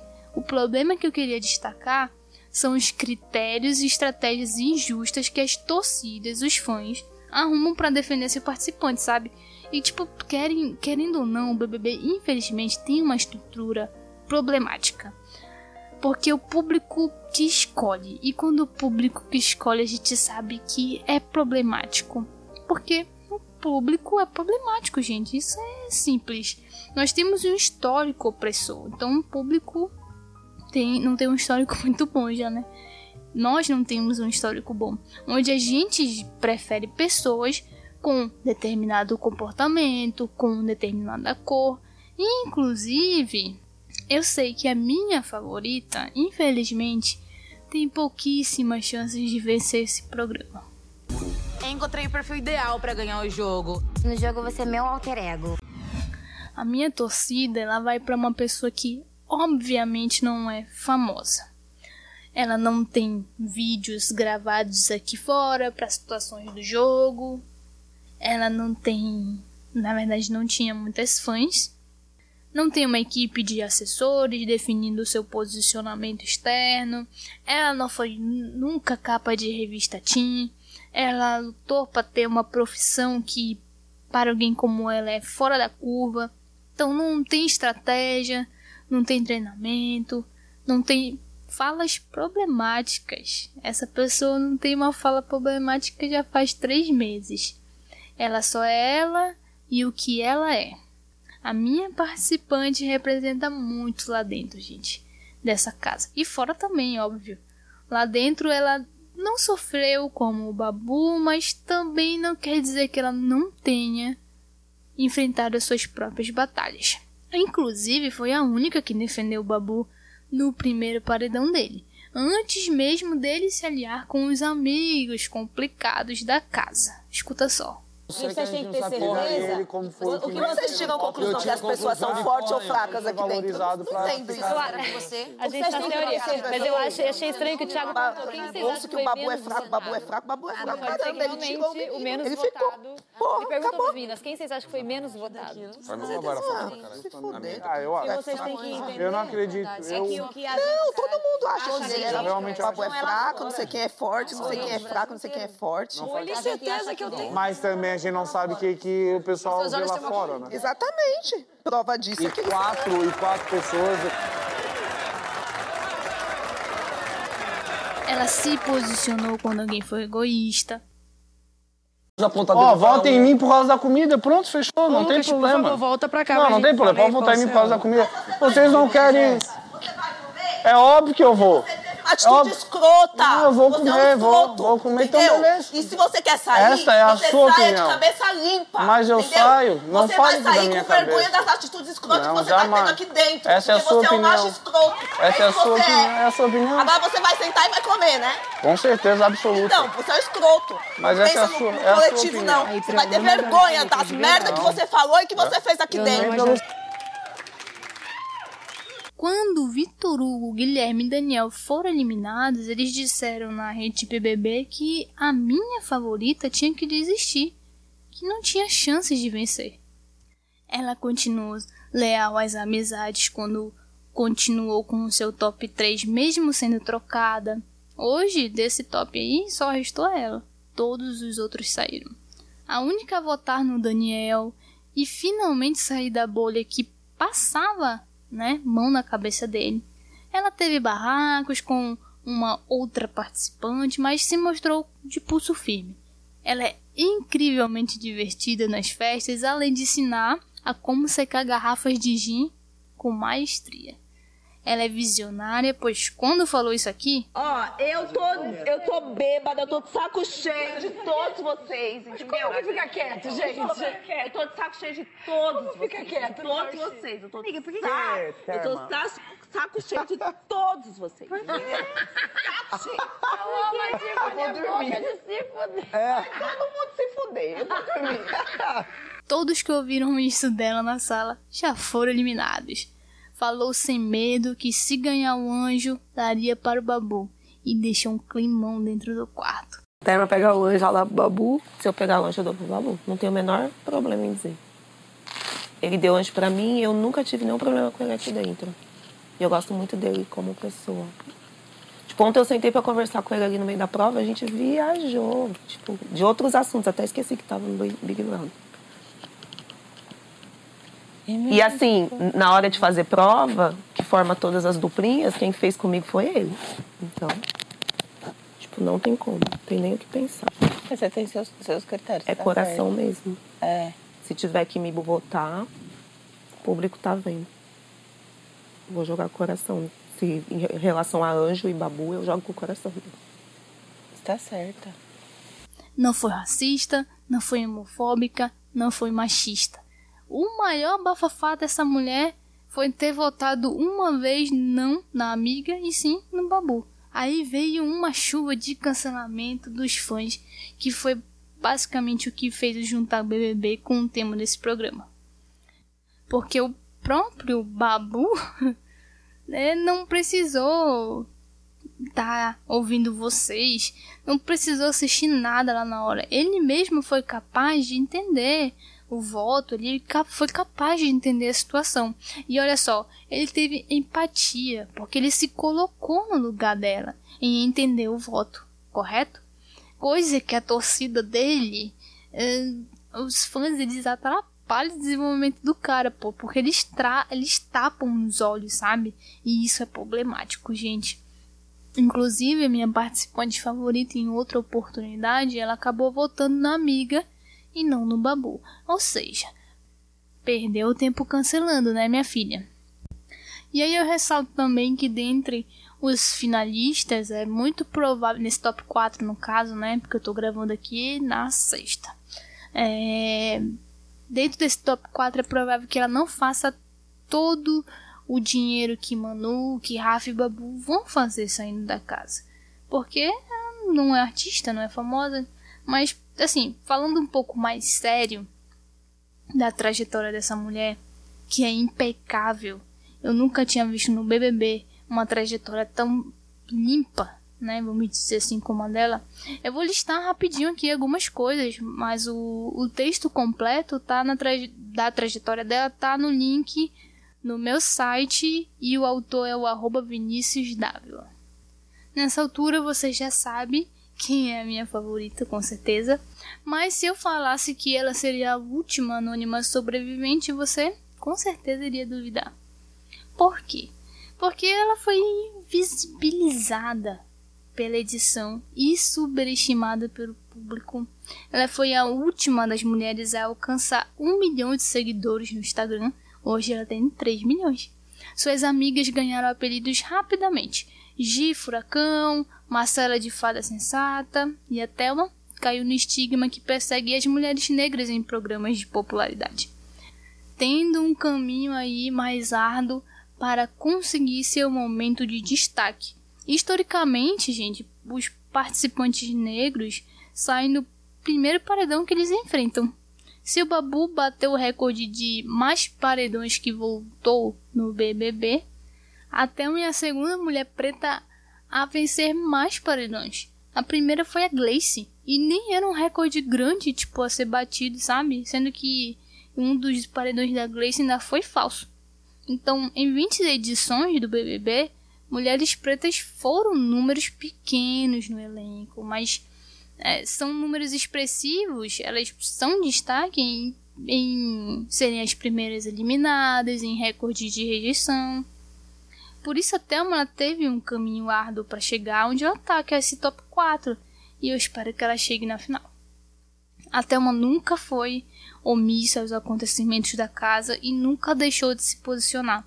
Ela enfrentou a Fly quando a mesma cuspiu na Gisele e foi a primeira a dar crédito a Gisele e a Marcela quando elas relataram os absurdos que ouviram do Adbala lá. Quando a Ivy e o Daniel chegaram na casa de vidro, da casa de vidro, eles levaram diversas informações de, de fora da casa. É, do romance da Manu, do noivo da Mari, da esposa do Pyong, sobre a Marcela e a Gi. Só que da Thelma, mano, nada. É, é, óbvio, eu não sei se foi pela personalidade dela ou pela pouca visibilidade que o público dava para ela. Não podemos dizer algo com certeza, mas o fato tá aí. Thelminha tem o seu carisma natural, sem forçar a barra, sem criar personagem. Thelma é apaixonante da forma divertida que ela finaliza as festas e até a forma doce que ela conversa com as amigas. Uma coisa que aconteceu com a Thelma, que acontece com a gente aqui fora com frequência, é que é normal as pessoas se aproximarem e se afastarem. Mas o descarte da Thelma, ou até mesmo nós com os nossos amigos, às vezes, nos coloca como uma amiga na falta de opção. Vocês já devem ter se sentido assim, com certeza, porque é muito comum acontecer isso. E aconteceu com ela lá dentro também. Não houve uma briga com a Marcela e com a Gisele, nenhum desentendimento, nem falta de, tipo assim, parceria. Ela simplesmente se tornou apenas aquela amiga que é amiga na falta de opção. Ah, e foi a Thelma que chamou o Babu também, que estava dormindo quando chegou comida na casa, né? Foi lá correndo para avisar ele, porque se não me engano estavam na chipa. Depois do, do caça às fadas, a popularidade da Marcela e da Gi caiu, e foi aí que a Thelma passou a ser abraçada por uma parte do público que até então não anotava. Então vocês podem ver que foi preciso aí duas né, participantes ali per perderem né, favoritismo para a Thelma se destacar ali diante de quem estava assistindo. E ao voltar do seu segundo paredão, olha só, ela declarou emocionada: Tem gente que gosta de mim. Então, gente, numa temporada em que quase o mundo foi cancelado pela geração do cancelamento, a Thelma permaneceu intacta sem uma frase ou ação que pudesse colocar em questão o seu caráter. E isso é muito forte para mim. O meu coração ficou em pedaços quando eu vi ela caindo nesses estereótipos que também perseguem as mulheres negras que não se colocam como submissa. Ela ganhou o rótulo de arrogante lá dentro junto com o Babu, né, em algumas situações. Ela é, foi chamada de arrogante aqui fora por não aceitar a Mari dizer que ela deixou ela vencer a prova arrogante por não baixar a cabeça mais uma vez para as grosserias gratuitas de alguns participantes, arrogante por não é, deixar que chamassem ela de planta. Uma vez no Twitter eu até falei que minha bandeira do feminismo está sempre em conflito com a do racismo nesse BBB 2020. E eu acho que a Thelma sente isso também. Eu acho que ela se cobra ou é cobrada é, sobre qual pauta é a mais importante tipo, como se fosse possível, né, se desassociar dessas duas questões. É meio injusto isso. A verdade é que com a fúria do samba e a sabedoria da medicina, Thelminha nos deixou anestesiados nesse BBB 2020. Mas esse reality show não é um concurso de quem erra mais ou menos, mas sim de identificação. E eu me identifico e torço pra Thelma. É isso aí. Hashtag fica Thelma.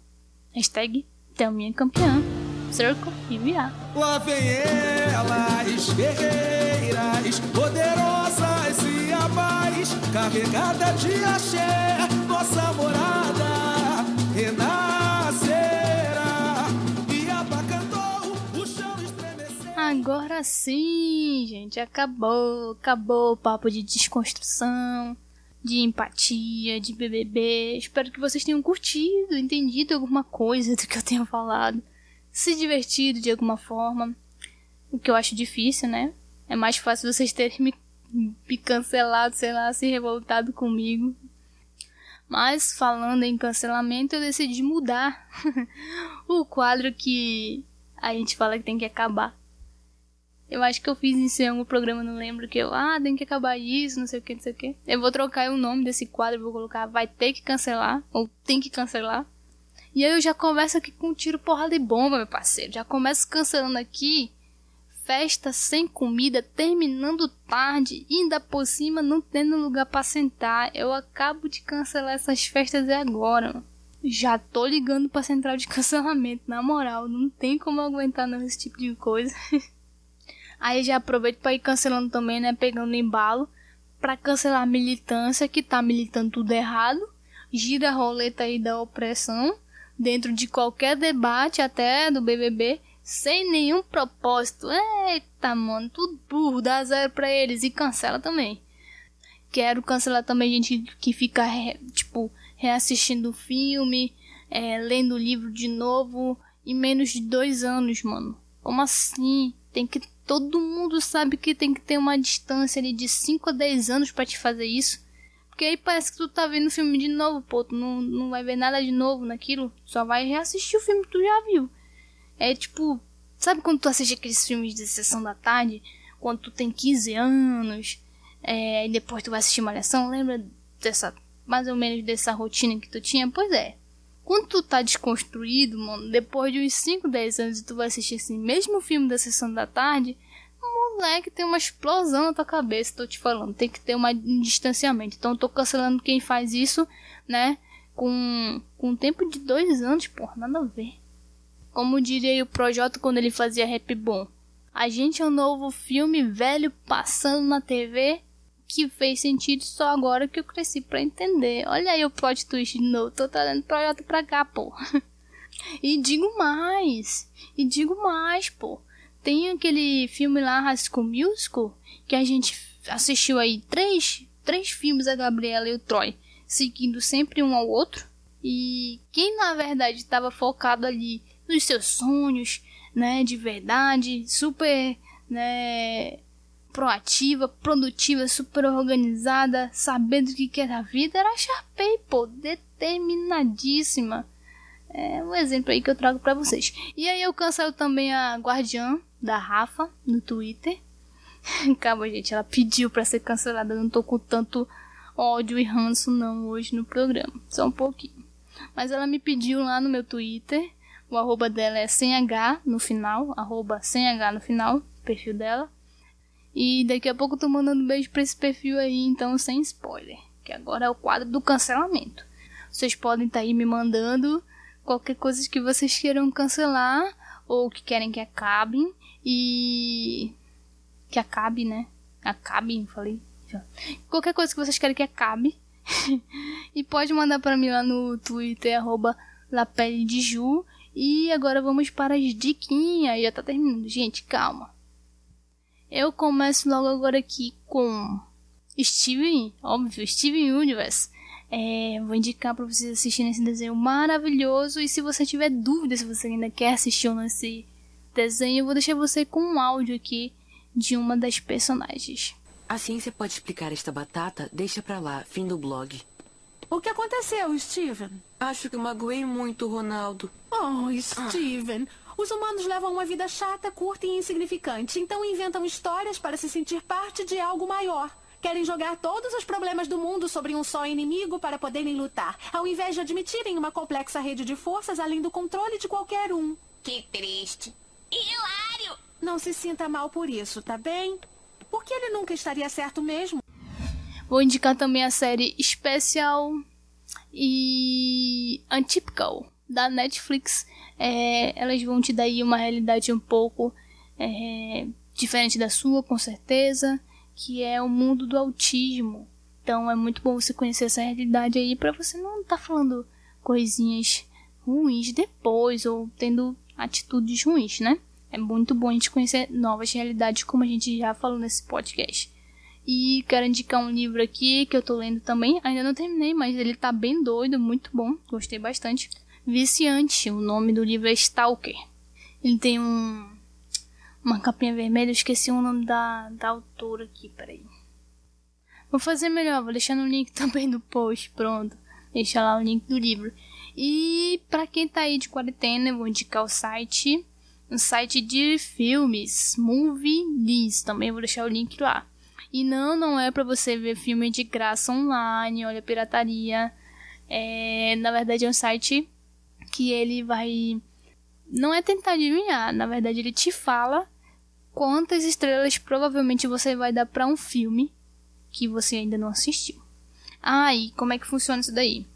Você faz um cadastro nesse site, faz um perfil, né? Aí você começa a responder alguns filmes, dá estrelas para alguns filmes que você já assistiu e a partir desse dessa análise, né, desses filmes que você assistiu, dessas notas, ele já mostra para ali, né, no perfil principal, qual seria a sua possível nota para todos os filmes que ele tem lá catalogado. Então é, é muito bom porque eu pego um, um, uma régua, né? Eu já entro lá, ah, vou assistir tal filme. Eu entro lá e olho, ah, ele tá falando que eu vou dar 4, 5 estrelas pra esse filme, então eu assisto logo.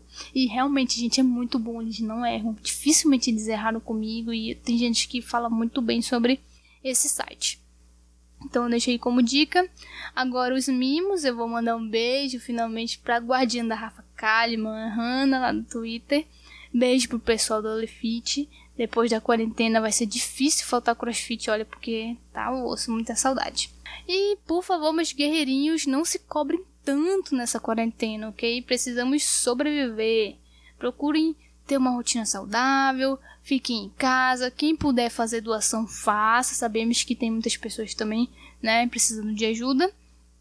Façam as suas orações pelos nossos profissionais de saúde. Caso você não se sinta confortável ali, né, em orar, você não sabe, você pode estar optando só pela gratidão, então seja grato, né, pela sua vida, pelas pessoas, enfim, por tudo. Agradeça aos nossos heróis, principalmente, seja grato por eles, os nossos heróis sem capa, que usam máscaras e que estão aí na linha de frente contra o Coroninha. E-mail pedindo ajuda ou para mandar recadinhos, vocês podem enviar para meajudajuca.gmail.com ou mandar um direct para mim nas minhas redes sociais, pode ser no Twitter, arroba de Ju, pode ser no Instagram, Juliane Ribeiro, com dois i, no i. Links para acessar as referências do programa vou deixar no meu site www.meajudaju.com.br e eu espero que vocês tenham gostado de mais o programa. Eu adorei aqui estar gravando para vocês. E é isso, até a próxima. Beijão.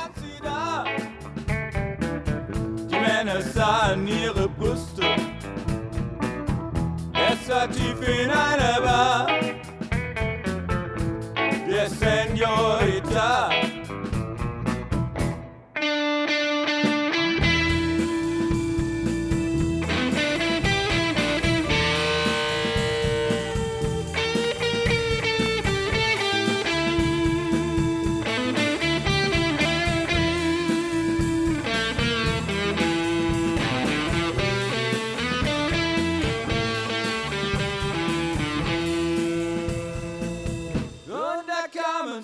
Gestalt. Sie kamen hinüber. Und da kamen zwei Gestalten zu der Seniorita. Und da kamen zwei Gestalten.